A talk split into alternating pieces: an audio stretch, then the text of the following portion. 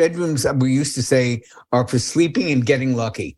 That's it. You're not Hugh Hefner. You don't need a desk in the bed and all your papers spread out and all your screens and all your emails. Do that in the office and leave it the you know what behind. You should turn off your screens a half an hour before you go to bed. Use that time to power down. Hey guys, welcome back to the Digest This podcast. I'm your host, Bethany Cameron. And today on the show, we have Dr. Jonny Bowden. He is back for part two. And in this episode, we are talking all about sleep. If you haven't listened to part one in episode 48, Dr. Jonny debunks cholesterol and what we've gotten all wrong regarding cholesterol and why we need it. It's such a crucial role. So make sure you go back to episode 48 and listen to that. But again, like I said, today we are talking all about sleep and how hormones are affected by sleep, dementia, ways to get better sleep, and everything in between. So definitely don't miss a single minute of this episode. Also, shout out to podcast listener IDKGW. They say, I love this podcast for its unique and well researched information. Rather than just getting on trend, you'll learn things here others aren't tapping into. Great wellness podcast. Thank you so much for that review. And as always, I read all of them and love hearing your thoughts. So I always encourage you to rate and review the podcast. By doing so, it helps get it out into more ears and hopefully change more lives. If you want a $200 Amazon gift card, all you have to do is give this show a five star rating and review, and I'll be sending someone this special gift. Just be sure to include your Instagram handle at the end of the review because that is the way I will be reaching out and perhaps sliding into your DMs. So pause this episode and rate and review for your chance to get a $200 Amazon gift card. Thank you so much, Jonny, for coming back to the show. We are at part two, and today we're going to talk about uh, about sleep. And so, sleep, it's a hot topic, and for good reason. So, sleep, w- what does it do to the body beyond just giving our body rest? That's a very good question, and you'd be surprised at how few scientists can answer it. Um, I've been listening to and studying sleep and sleep science for a while. And the best people in the field will say, we really don't know why we sleep. We don't really fully understand uh, the reasons that humans sleep. We, uh, one expert quipped, uh, maybe it's to prevent sleepiness. uh, but but the fact is, many things take place during sleep. And We know how important they are, but we don't have an absolute clear understanding of the reason that humans sleep.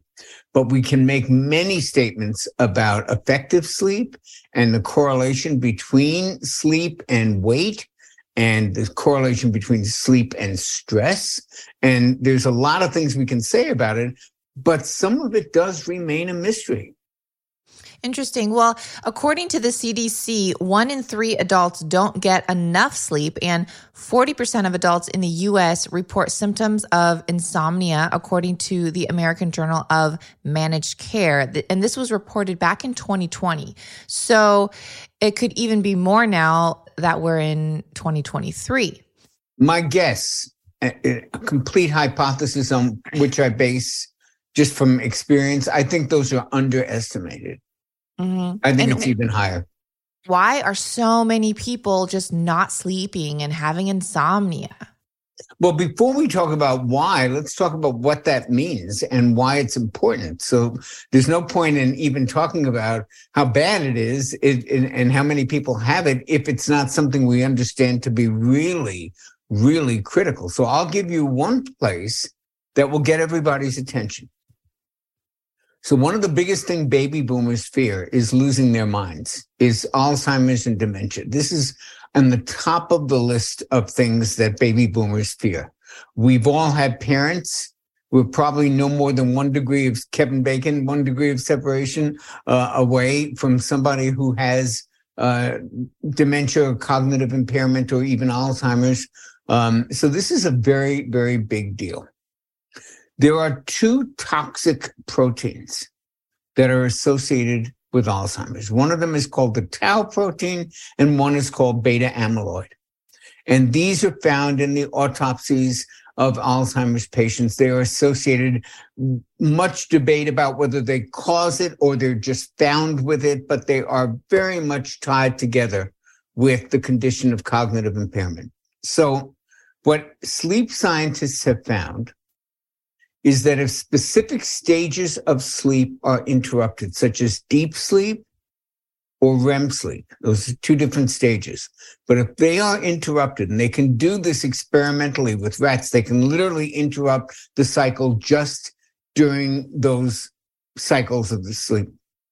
That these two proteins statistically increase in the brains of people who do not get the proper amount of deep sleep or the proper amount of REM sleep. You can actually see it in the cerebral uh, uh, spinal fluid uh, and and there is a literally an increase in these toxic proteins that are associated with cognitive impairment. And it apparently begins to really happen when you get less than seven hours. Seven hours seems to be the magic number. Um, you still need to get the deep. So you can have seven hours or even eight hours of sleep or nine hours and still not have deep or REM sleep. That's something that many of us now know because we have Oura rings and Oura rings and pod cover, uh, um, um, the eight sleep pod pro cover. These things actually monitor the stages of sleep. I can see every morning how much deep sleep I had and how much uh, REM sleep I had and, and, how many hours and what the latency is, how long it took me to fall asleep and how much time I spent in bed. I can see all of that on my Oura ring. And I, I, I know that not the majority of people don't have Oura rings, but this is coming. This is going to be made less expensive, more available. You're going to start to see it, uh, you know, on wearable devices, very, very affordable. And we will actually know how much REM sleep we're getting and how much deep sleep we're getting. And this correlation to toxic proteins that are related to Alzheimer's is very, very real. Okay, so do, because if we're getting more sleep, then these toxic proteins are less in Correct. our body. If we're getting the right kind of sleep, remember these are stages. There are stages of sleep. There's four stages plus REM. REM stands for rapid eye movement. That's when most of the dreaming takes place.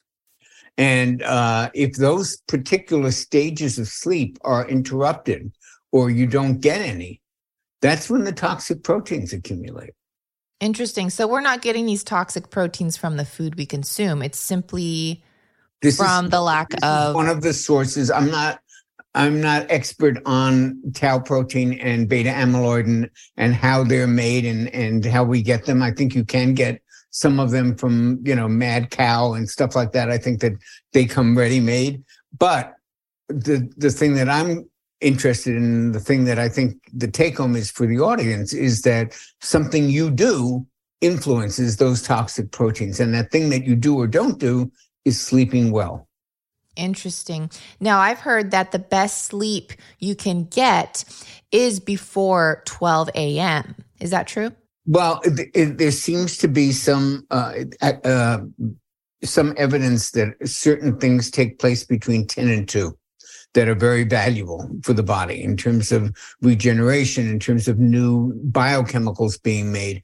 And people who are on shifts or people who have very irregular bedtimes um, usually suffer the consequences of that because they're not sleeping on a regular regular regular hours of sleep are really really important yeah, and that was actually going to be my next question. So, what if someone is getting, let's say you said seven hours, right? Is the sweet spot for sleep? To be the sweet spot, less than seven is a problem. Now, it, what if someone is getting seven hours, but it's interrupted, like two hours here, three hours there, or does it have to be seven hours um, from start to finish?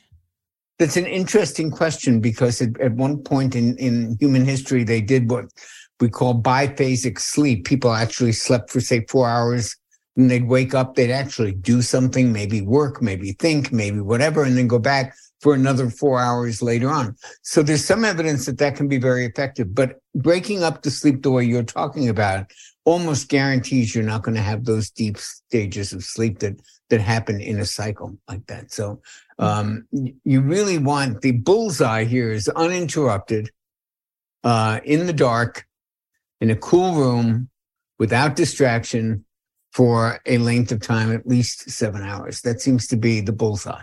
Mm-hmm. And you want that to be uh, a regular routine consistently.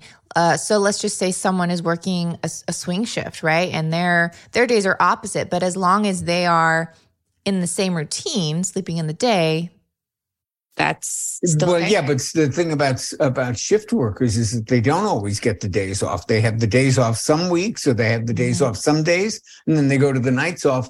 I I feel terrible for them, and I, and when they come in uh, when I happen to meet them, either because they write to me on my website or they come in for a coaching um, group that we run, um, I I I just feel terrible because there's almost no way. I mean, you you just have to make a full time job out of correcting the damage that's being done to people who are on shift works. I I, I feel cops, fire uh, firefighters. I mean, doctors. Uh, yeah, it's it, it in is, the hospital. It's yeah. absolutely horrible. Yeah, God. I mean, God bless them for doing the work that they do. You know, hundred percent. But it, it is very. And they say, "What can we do?" And I I go, "Get a different job." And you, of course, you can't say that. And we need people doing these things, and they're very important and and and heroic work. But Jesus Christ, you. I mean, you can't argue with the physiology. Those are that's a damaging schedule mm-hmm. for anybody who wants to get the reparative uh, uh, value of sleep. It's it's just it's not going to happen. Yeah. You mentioned something about uh, sleeping in a cold room. And I've known that to be true, at least for myself and many others. When you are sleeping in a cooler environment, it does help you sleep better overall, correct? Yes. Yes. And what, what's the sweet spot? Is it 65 they, degrees? Say 68 or? degrees, but there's some debate about that. And the that fact is, your body temperature changes during sleep. That's why people always put a cover on you when you fall asleep because your body temperature falls, uh, drops by a couple of degrees when you fall asleep. So that's why they cover you up. And what it appears to be uh, is that to get the better deep and REM sleep, the temperature needs to go up a little bit. That's why devices like the pod cover, and by the way, I have no connection with this company at all, but they do make a thing that that changes the temperature of your mattress. It covers that and you can set it and it actually has the temperature rise a little during the night at specific times so that it will foster REM and deep sleep because the temperature kind of you do better with those stages of sleep if you're a little warmer. Yeah, interesting. I've heard of other devices or like um, blankets. Chili Sleep, I think, is one of them. I'm, I do not know. I'm not affiliated. Um, or even I've I've heard of some people. Uh, even my husband does this sometimes. He'll put one foot outside of the bed and keep the one foot in. I've done that too. Yeah, and it works. So uh, yeah, it's, it's a tricky thing, but I mean, obviously, if you can control the temperature during the course of the evening and and we have technology that lets you do that. That's uh, that's ideal, but most people don't have access to that. Mm-hmm. So that's for the average person, just setting the room relatively cool, like 68 or 69, is probably a good good starting point. That is one tip. What are some other tips to sleep better? Well, first of all, you need to be in total darkness. And when I say total darkness, I mean I have an Apple TV that has a tiny little, you know, white light. I cover mm-hmm. it. Mm-hmm. Okay, so it's it, like in the olden days when we had VCRs and our parents had them flashing twelve o'clock. You can't have that.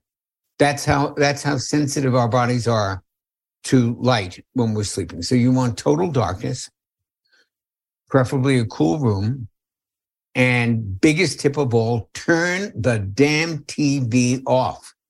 Do not fall asleep to the TV, and definitely don't leave it on while you're sleeping. Mm-hmm. Scrolling in bed too. The ideal bed atmosphere is bedrooms we used to say are for sleeping and getting lucky. That's it. You're not Hugh Hefner. You don't need a desk in the bed and all your papers spread out and all your screens and all your emails. You don't, you're not that. You don't need that. Do that in the office and leave it the you know what behind when you go to sleep. You should set that up as a restful, relaxing environment. You should turn off your screens a half an hour before you go to bed. You should not listen to the news or read a paper uh, five, a half an hour before bed and actually use that time to power down. People don't know how to power down. Yeah, that's huge. I mean, especially with our phone devices now, so many people just scroll right before they go to bed. They're on the computer, they're watching TV, they turn it off, and then they go straight to bed. Something that even could help too, you had mentioned turning it off, turning your devices off 30 minutes before you go to bed. But even prior to that, if you are on your device, you know, a couple hours before bed, um, there you can turn your phone to a red light mode and different things like that and I know that's been that's been known to help and for me and my husband we try and at night we try and dim all the lights even when we're eating dinner just to get that mood set so we don't have these bright fluorescent lights on at 8 p.m. Another thing that people use and that we recommend in our coaching programs are blue blocker glasses. Um, very easy to get these days and terrific to wear at night and they mm-hmm. protect your eyes against from the blue light that comes from screens. Now, blue light is really important during the day because it helps to set your circadian rhythms. We actually have genes that get turned on by circadian rhythms that are responsive to those rhythms. And those rhythms are basically controlled by light and dark. Now, if you think about the paleo diet, the paleo diet is about eating things that are have been feeding the human genus since the beginning of time, right? There's a there's a paleo diet for light. When you think about it, the oh, the people in Yellowstone, for example, the cowboys and the ranger, they, they didn't have electricity like we do now. They didn't have 24 hour light. They went to bed when the sun went down and they woke up when the sun came up. That's really being, that's the paleo version of a light diet where you're actually responding to light as it was intended as it as it exists in the world prior to Thomas Edison. So when you didn't have lights, you could turn on and and trick your brain into thinking, oh, the sun is still out, and then your sleep is completely disrupted. All of the genes that turn on because they respond to circadian rhythms are kind of discombobulated. So it's very important to kind of keep that blue light out at night because one of the things it does is it prevents you from releasing melatonin. Now, melatonin, everybody thinks of as the jet lag pill, but melatonin is one of the most powerful hormones. It's one of the strongest antioxidants. It's a huge immune system booster. When I was making YouTube videos in 2020 and people were writing me questions every day, what do I take for immunity? What did I do to build my immunity? This thing is coming. One of my top supplements was melatonin. So you want to be making melatonin and you have that blue light on, the stuff you and your husband are trying to reduce very smartly. That blue light basically tells the brain, you don't need any melatonin because the sun's still out. Mm-hmm. So, so the, the, the, um, dampening of your own ability to make melatonin, which happens because of exposure to screens at night, is a serious problem. So don't do that or get some blue blockers or do what you and your husband do and turn the damn thing down. But you yeah. don't need bright light at night. You don't need any of this electricity and, and screens and digital information and bombardment from the television. You don't need this while you're trying to sleep. You're trying to set up a restful environment in which you power down. Mm-hmm. That's one of the things they teach us in meditation. Like take this 10 minutes and just all systems power down. People don't know how to do that why are we in such a, a, a, a, problem area here with, with sleep and insomnia and all that? One of the reasons is people don't know how to power down or they don't realize how important powering down is. Yeah, well, and people are overworked, they're stressed. And uh, let's talk about a few things that are disrupting our sleep we've already mentioned a few what is your take on you know the diet affecting our sleep well, uh, you know, diet affects everything. So it, it, you know, clearly it, it has an impact on mood. It has an impact on your hormones. It has a, an impact on your ability to rest and sleep.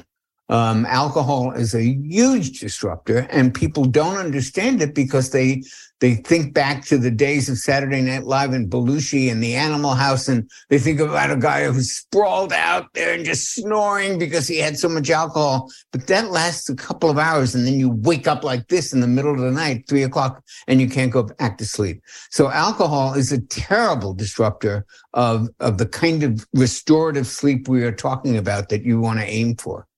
It's, yeah. It's, um, what about caffeine? Caffeine too. Caffeine. Uh, we've in the last I don't know how many years ago this gene was discovered, the CYP1A gene. We now know that there's a gene that regulates how long caffeine stays in your system. So for all the years I started in nutrition, all everyone said, "Oh, caffeine's bad for you." No, caffeine's not bad for you, and and they didn't realize that for some people, it will keep you up at night, and other people it won't. Um, so to the extent that caffeine stays in your system, it has a fairly long, what they call a half life or a quarter life. So if you drink it at four in the afternoon, it's probably still in your system at midnight and to some degree. Um, and some people are impervious to that and some people are not. I've always said as a nutritionist and health professional trained in functional medicine and functional nutrition i have seen over the course of my career people who can take a valium and go out and party and people who can have two espressos and sleep like a baby. There's a whole range of reactions to substances to drugs to supplements to foods.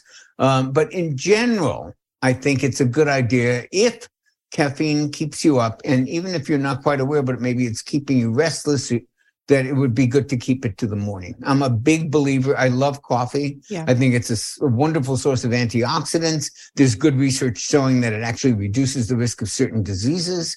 Uh, so I'm not anti caffeine, but if you are a person who has a copy of that gene that says, when I drink it, it's going to stay in my system for 12 hours. You got to ac- accommodate that in your coffee drinking and make sure you kind of keep it to the morning. Yeah, I'm definitely pro coffee for sure. And I, I am one of those people that I can have a cup of coffee at 5 p.m. and sleep fine, or even, you know, 8 p.m. and I'm, I'm fine. But my husband is completely opposite. If he has coffee after 10 a.m., forget it, you know? Lots of people like that. And, and you know, I, I wish that we would understand that that kind of variety exists on pra- on the spectrum on practically any substance you can mention. Yeah, yeah, because coffee does have tons of, of health benefits. Wonderful. It's full of antioxidants. Absolutely. If you drink it, obviously, if you're drinking good quality pure coffee, not the latte, foamy, you know, whatever syrup laden stuff. Okay, so let's talk about hormones for a second and what the body does when it sleeps to regulate hormones. Well, let's take two hormones that are directly related to weight, because that always gets people's attention. Um, since weight loss is such a hot topic, it has been a hot topic for the 33 years that I've been doing this. It never stops being a hot topic. So you have two, you have many hormones in your body that re, that relate to appetite and satiety. I want to talk about two. One is called leptin, and one is called ghrelin. Now, leptin is the hormone that goes to the brain and says, "Hey, you're full. The the the the gas tank is full." So leptin is like the gas gauge on your car, and it's saying, "Time to fill up." It's down on empty. Oh, we got plenty of gas for this trip. You can relax. So leptin actually sends a signal to the brain to say, "Hey, you've eaten enough food. You're full. Your fat stores are full. There's plenty of energy. You don't have to eat anymore." It's an important hormone. Ghrelin is called the, the hunger hormone. And ghrelin is the hormone that gets released when the gas tank gets to empty. And it's a, and it literally is an imperative to eat. And think about it from an evolutionary point of view. If you didn't have something telling you to eat when the tank was was empty, you die, right? Mm-hmm. So you need some signaling that goes on that goes, oh, I'm responsive to how much energy my cells are carrying right now and how much gas there is in the tank. And when it's low, I better tell this guy to go out there and hunt hunt him some food or gather up some nuts or whatever and, and fill back up. So okay. when you don't sleep, both these hormones go bananas. They don't work.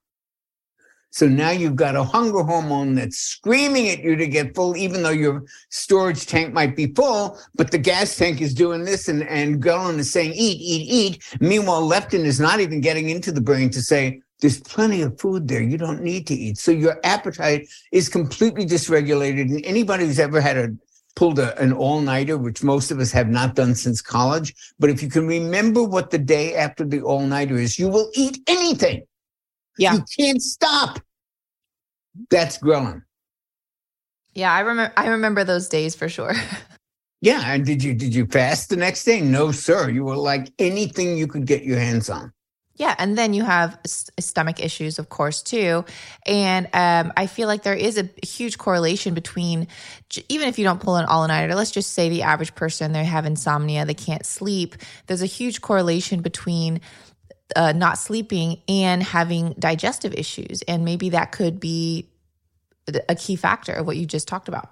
Mm-hmm. It could be indeed. So we've already seen three hormones that are majorly disrupted when you don't sleep well. Ghrelin, which is the hunger hormone, leptin, which is the ah, he's full hormone, and melatonin, which doesn't get released when you're not sleeping well.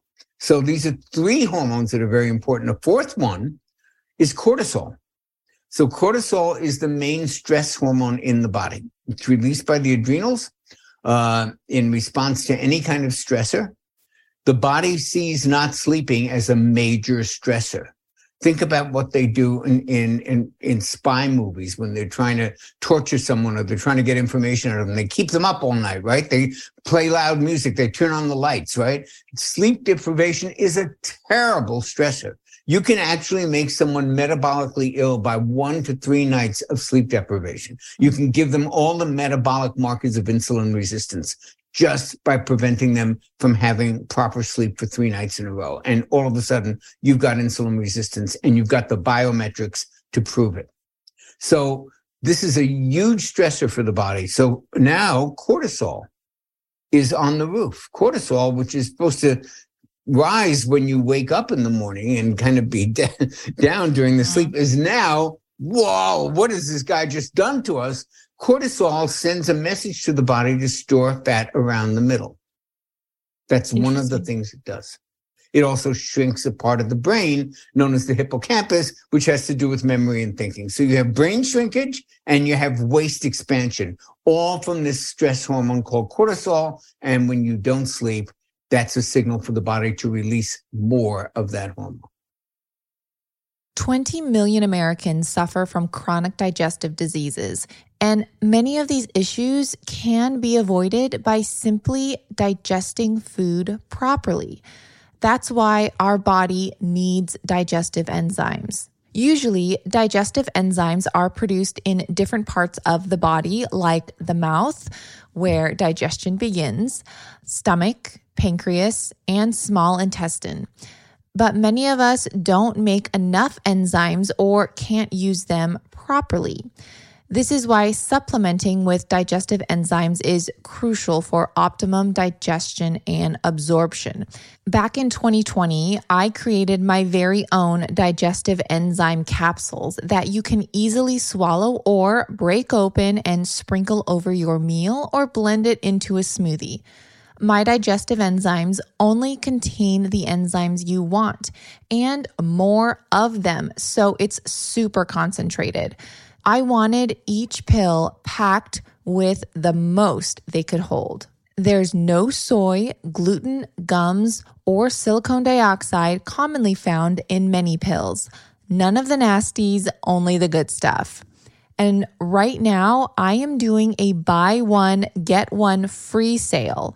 This has never happened before, so grab them before they're gone. You can get up to eight bottles, so stock up. Just go to the special link. I'll leave it in the description of the show, but I'll also say it here. It's nuzest.us slash enzyme BOGO. The deal will automatically be applied just a little personal story is that when um, I, I went through some pretty um, some major stressors and I had some pretty uh, uh, high levels of anxiety. Let's just say that. And uh, I know it was definitely my cortisol levels were through the roof and I wasn't sleeping. And it would come and go. And I noticed that the nights I didn't sleep, I had major anxiety and I would wake up and I'd be like in the morning, why am I so anxious? Why am I so stressed? And it would click, oh, I only got three hours of sleep. And you know, it took a while for that to register and the correlation of just not sleeping. And for those that have anxiety and suffer with anxiety, I feel like that is a a whole spinning circle because they have anxiety, they can't sleep, but not sleeping is causing them anxiety. It's causing them more. Yes, it's a it's a vicious circle. You are absolutely right. So, if someone is in that vicious circle right now with anxiety, can't sleep, then more anxiety comes. W- what would your advice be to that person? Is there anything that they can do? Yeah, well, when when when you're feeling insomnia, when when you're feeling insomnia, I don't know if that's the right way to say, it, but when you're um, unable to sleep and you're sitting there, the last thing you really want to do, and the thing that most of us do do, is worry about it, because that's just going to guarantee you're not going to fall asleep. You cannot worry yourself into sleep. So if you're sitting up there and you're thinking, "Oh my God," I can't sleep. Oh, this is going to ruin my day. That's probably not the best way to treat the, the insomnia. Um, all the sleep experts I've heard and listened to and respect kind of say the same thing about this, which is when you just can't sleep, just wake up and enjoy it. Read, lay there, even if you watch TV or listen to the radio, don't just don't fight it. Just yeah. just surrender to it and go, okay, I'll be up. And if and when I'm relaxed enough to fall back asleep, I will. So you just certainly don't want to compound the damage by sitting there and then worrying about the thing you're trying to get rid of. If you can't sleep, you can't sleep. Yeah, that's definitely what I've done before too. Is just you get up, do some work. Uh, I've done some work on the computer just because, or read a book and uh, organize your closet, you know, something like that. Now, what about exercise at night versus exercise in the morning? Now, exercising at night, does that disrupt our sleep? Definitely. If it's a high intensity exercise and it gets cortisol going, then your cortisol levels are going to be high. That's not conducive to sleep. Um, this has been debated since I was a trainer at Equinox in the 90s. That's how long it's been debated. I, I am a believer in the advantages of earlier in the day exercise, uh, not just physiologically, but psychologically. I think that when you do something good for yourself early on, when you get your meditation done or your walk in the woods or your whatever it is that you do in your routine, you start the day with that. You send a message to your brain that, oh, you're taking care of yourself. This is a good thing. You get on a roll of good things. So I think it sets the tone. I think it's much less likely to be pushed off to later and then you wind up not doing it at all. That's certainly happened to me when I go, oh, I'll go to the late in the afternoon, late in the afternoon becomes early evening. And then you go, I don't want to go at seven o'clock and you just don't go. So I think routine starting in the morning, better, better idea mm-hmm. for most people. But like I said earlier in the interview, there is such a huge variety. There are people who do this at night and they do fine. I'm not one of them. So mm-hmm. if I had to pick, I'd go with the earlier part of the day. Yeah. And you did mention something too I wanted to point out is you said routine. And that could not necessarily be about exercise, but just routine in general. When you have a routine, you tend to sleep better, correct? I'm a huge believer in routines. Um, Tim Ferriss, who is one of the smartest podcast interviewers in the world, I'd say, has interviewed dozens and dozens and dozens of top performers from Michael Jordan to Bill Gates to Tony Robbins. I mean, these super performers. And he's even written a book called Tools of Titans when he took like everything that he saw that they had in common and put it kind of in a book. Like they all do this, or most of them do this, or most of them do that. And there are certain things that most of them do. There's not anything that 100% of them do, but there's a lot of things that 80% or 90% of them do. And one of them is having a routine. Mm-hmm. There is such power in a routine. It stabilizes you. It grounds you. It sets the tone for your day. I, I would not be without my 13 step routine in the morning. I don't know what I would do without it. It's a very, very important part of my day. And it does set the foundation for what comes afterwards. So if you're kind of like, well, what do I do now? You know, that's not a great beginning for any day. Mhm. So I have mine. Um, other people have theirs, but the morning routine I think is incredibly important. And one of the I'll just give you a couple of things that that we teach in our in our coaching programs. Um, uh, one is something I learned from the great Dr. Daniel Amen, a great friend of mine, a psychiatrist who's done nine PBS specials, 15 New York Times uh, books, uh, best-selling books. And he's, he starts every day with a statement. Today is going to be a great day. He just says it out loud. Today is going to be a great day. It's a message. It goes to your subconscious, whether you believe it or not, doesn't matter. You say that. And the second thing that many experts recommend, including me, is within a few minutes of waking up or as, as soon as you can in the morning hour, first hour that you're up, go out and get five minutes of sun exposure. Just stand there and bathe in it. Mhm. To the Yeah, that sets your- it. you It live in sets your circadian rhythm, right? it does set your circadian rhythm. It's a mood uh, booster. You get some vitamin D. If you're in Alaska and it's freezing, just look out the window. Do you know? Do the best you can to get exposure to sun for a few minutes in the morning. It's very very smart thing to do, and I make that part of my routine. Great. Can you share? Can you share your routine? Do you mind? I start with eight to 12 ounces of water every single morning. I leave it on the bedpost so that I don't forget. It took me about three weeks to get in that habit. Very, very important. Um, I try to take a walk with the dog. I try to be phone free for the first hour or two.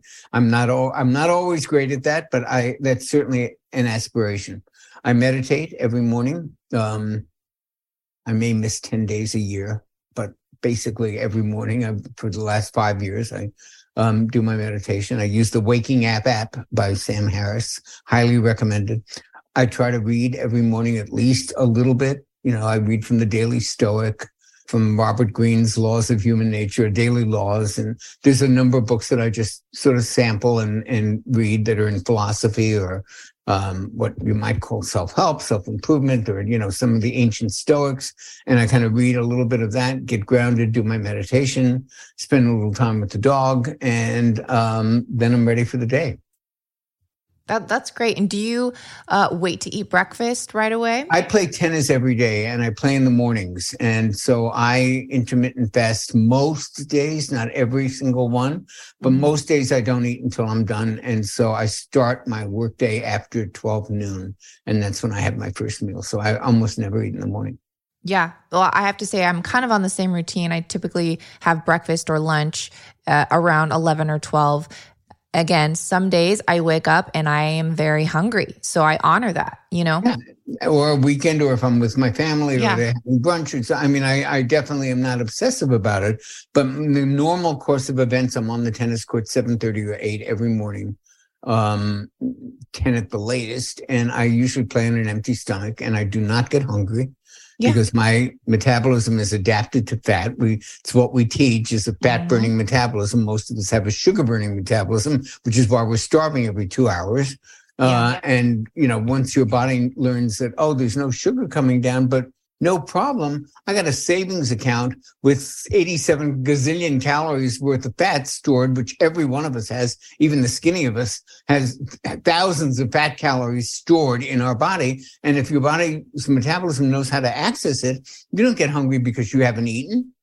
Because you go, you have Yeah. all of this energy to burn, and that's that's what has happened to me over the years. Yeah, yeah, I can agree. Well, that's great information, great advice. Um, I do have to say for my listeners, I do have my coffee in the morning with with fat.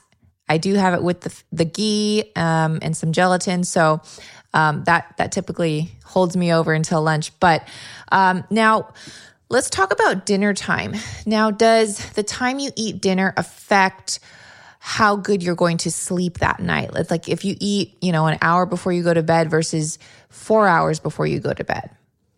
I think the ideal, which not everybody achieves, but like we we wrote a, a cour- I wrote a course called Meta Fasting uh, that we still sell, um, and it's a sort of a home uh, course on intermittent fasting and the basics and how to do it. And um, one of the lessons that I think that we have learned from the fasting communities Uh, is that if you can leave three to four hours in between meals, whether you're fasting or not, even if you're eating breakfast, lunch, and dinner, that three to four hour window is so important and it includes after dinner.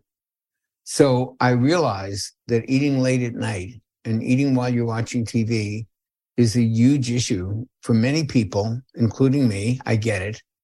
But the bullseye on this is if you can put the food away after your dinner and let three or four hours go before bedtime, that's the bullseye. I get that not everybody can do it, but if you if you strive for that, you're going to not only sleep better, you're going to have a much much healthier metabolism.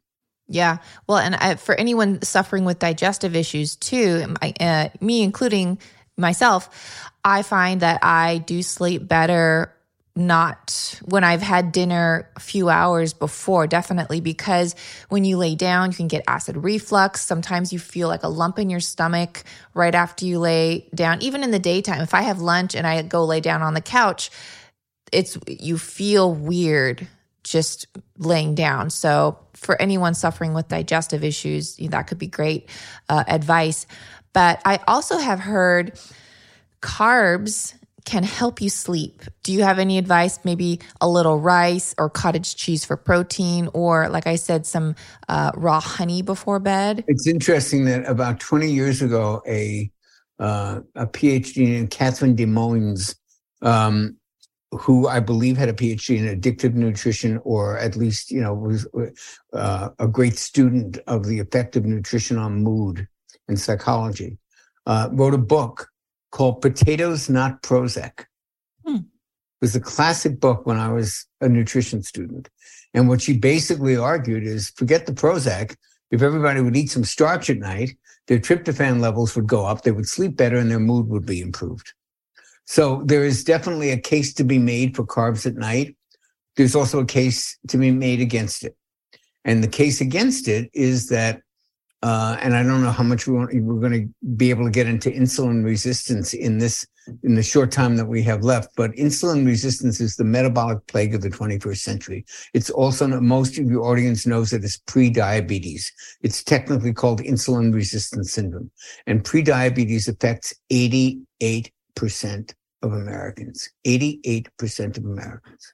When you eat carbohydrates, when you eat any food, but especially carbohydrates, your blood sugar rises. And the response of the body is to release insulin. And insulin's job is to get that sugar out of the bloodstream where it can do serious damage and get it into the muscle cells. But over time, when we eat too many carbs, as we do in the American diet generally, too much processed food, we are constantly having our blood sugar elevated, constantly having our insulin elevated because it's trying to bring that sugar back down. And after a while, the cells become resistant to the effects of it. They just don't listen anymore. Now you've got both high blood sugar and high insulin. That's the definition of diabetes and certainly pre-diabetes. So um, when you eat carbs at night, you're also stimulating insulin. And we, I want to be in fat burning mode when I'm sleeping. I don't want to be in digestion mode. I don't want to be with insulin is elevated because you don't really lose weight when your insulin is elevated. It's very, very hard to do. Insulin is kind of a, it's there to store stuff, not to burn stuff. So, you know, eating a big high carb meal at night might make you feel nice and sleepy, but basically your body's going to be using its energy to digest for, for the first half of the night rather than to burn the fat that's already there. Mm.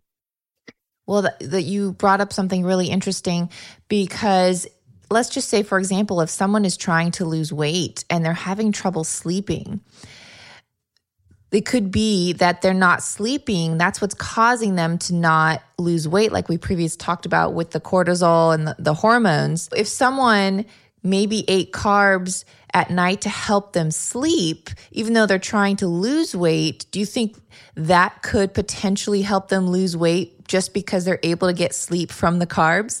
very, uh, I get exactly what you're saying. That is not a crazy hypothesis. It's a very sensible um, point of view, and it, it might very well work. And I just think it's going to depend on the individual, depend on the carb sensitivity, the insulin resistance, uh, how how much mm-hmm. insulin resistance you have, um, and how much blood sugar and insulin are raised by the carbs you eat. There's probably you know eat a half a potato is one thing, eat a Olive Garden pasta piece is another. So these things are going to have differential effects on people. Yeah, yeah, I'm sure it's definitely individualized for sure. Um, now, I know you said you wanted to talk about insulin resistance. I'm not sure if we have enough time, but can you elaborate on that?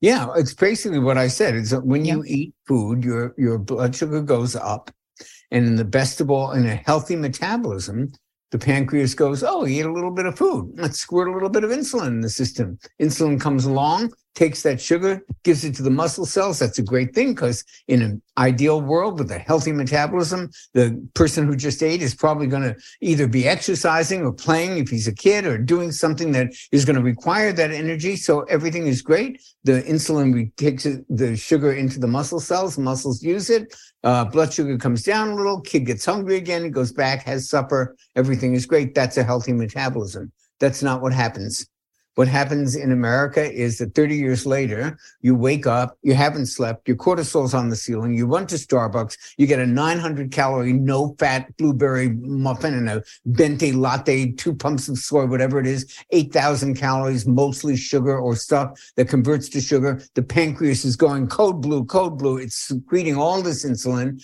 and insulin is trying to take that excess sugar and get it into the muscle cells. But the muscle cells say, what do we need it for? He's going to go to the computer and work all day. And when he gets home, he's going to sit on the couch with the clicker. We don't need any energy. Take it elsewhere. And insulin begins to take that to the fat cells. And now you, your waist starts to expand.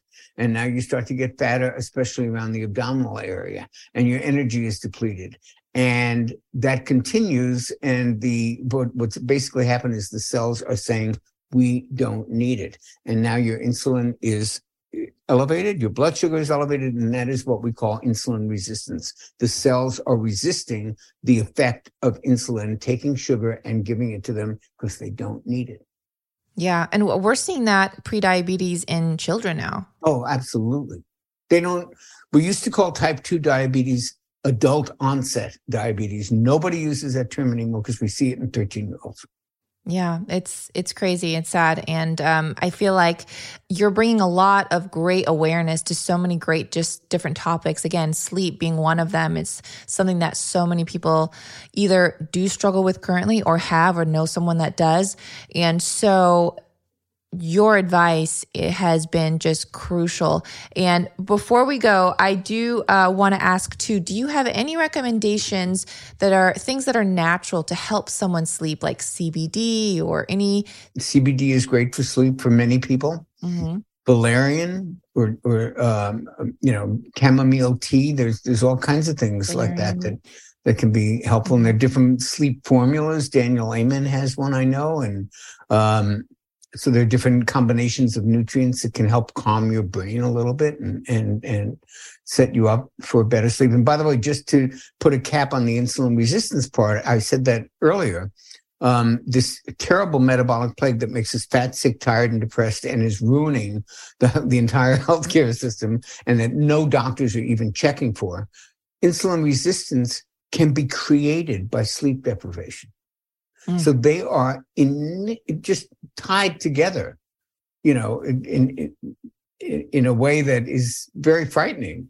Um, But you get more insulin resistant when you don't sleep well. And well, interesting too. And and if a doctor it notices insulin resistance, do they, they don't.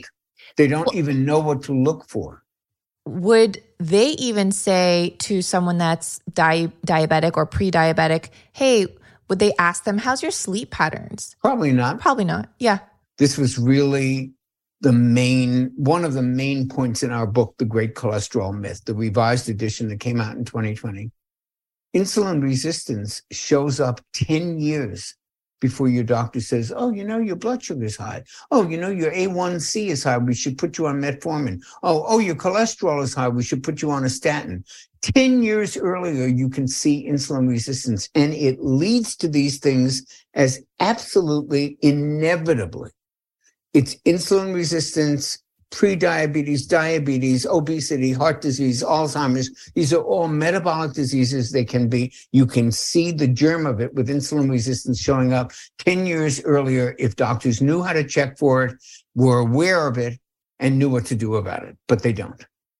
So, can someone test for insulin resistance on their own? Is there Absolutely. You have to you're going to have to pay for it yourself. You have to you have to know, I mean this is another discussion, but the healthcare system is so broken that I don't see I, am not optimistic about it ever being fixed. I think that we're going to have to go and start to pay for our own tests, and insurance companies won't cover these tests. They're very important. Um, you can test for your insulin resistance very easily and very inexpensively. You've got to convince your doctor to do one simple test, which is fasting insulin. If they do fasting insulin, they already do glucose because that's on every test in every, you go to Kaiser, every single blood test, every CBC has has fasting glucose, triglycerides, cholesterol. They're all going to have the glucose. Get the fasting insulin test. Take that number. Take your glucose number. Go online. Look for a calculator, for an insulin resistance calculator. It's called HOMA IR. And you put those two numbers in just like BMI. You put your weight and height, and it calculates the algorithm for BMI. Mm-hmm. This will calculate insulin resistance score. That's great advice. Yeah, we definitely need to be proactive and be our own advocate and start testing early so that we can prevent so many things down the line. Well, thank you so much, Doctor. I love having you on the show. Again, you just bring such a wealth of knowledge. And for anyone listening, where can people find you? Well, we are, if you're interested in our coaching groups, we have wonderful 12 week coaching programs called the Weight and Wellness Reset at Rockwell Health or Rockwell Weight and Wellness Research. It's all on, on Instagram. You can find me on Instagram at Jonny Bowden. And I have a website, which is jonnybowden.com, no H in Jonny. And all my books are on Amazon. And we'll make sure to let people know. And again, thanks so much for coming on. My pleasure. And I hope I see you soon. All right. Thanks, Jonny. Thanks for listening to this episode of Digest This. If you enjoyed this episode, please leave a review in your podcast app to let us know. If you're ever wondering how you can support me and this podcast, sharing it with your friends and family is the best way. This is a Resonant Media production produced by Drake Peterson and edited by Chris McCone. To email the show, message us at digestthispod at gmail.com. See you next time. The content of this show is for educational and informational purposes only. It is not a substitute for individual medical and mental health advice and does not constitute a provider patient relationship. As always, talk to your doctor or health team first. Looking to build a more robust foundation in your health and well being? From the producer of Digest This comes one of the most popular alternative health shows on Apple Podcasts, The Dr. Tina Show. Dr. Tina Moore is a naturopathic physician and chiropractor, traditionally and alternatively trained in science and medicine. The show features exclusive interviews with experts such as Shawn Stevenson, Mike Mutzel, Mark Groves, and even solo episodes covering metabolic health, pharmaceuticals, chronic diseases, long hauler syndrome, and pain management. Dr. Tina delivers the information in a no nonsense, real world style, and she has the science to back it up. The Dr. Tina Show is edgy, entertaining, and informative. Every episode will leave you with a new pearl of health wisdom to expand your knowledge base. When you're empowered, you can do better for yourself your family, and your community. Resilience is the name of the game, and Dr. Tina is here to guide you on your way. Listen to The Dr. Tina Show today on your favorite podcast app. New episodes every Wednesday. Produced by Drake Peterson and Resonant Media.